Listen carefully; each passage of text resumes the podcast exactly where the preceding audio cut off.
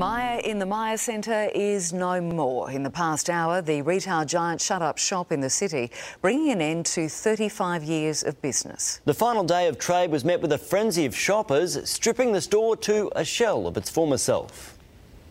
Retail darling of the CBD for more than three decades, Myer's multi levels now split into what's left and what's gone. One side bare, the other bustling. There's a lot of people in there, but if you want to bargain, you better hurry because it's going pretty quickly. The clearance cleared, the ground littered with coat hangers and unwanted clothes as the bargain hunters feasted on the store's final day of sales. It's bedlam. There's queues there waiting. Everyone's just grabbing everything they can. The department store moving out after failed negotiations with its landlord. The lines were out the door.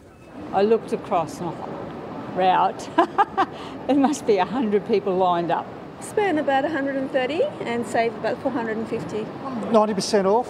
So it was, yeah, a pair of shorts for $5. Myer today thanking customers for their incredible loyalty over the last 35 years. Seven News understands a major rebrand of the shopping hub will be announced tomorrow. While Myer may no longer occupy the Myer Centre, the retail giant says it's still looking for a new inner city home.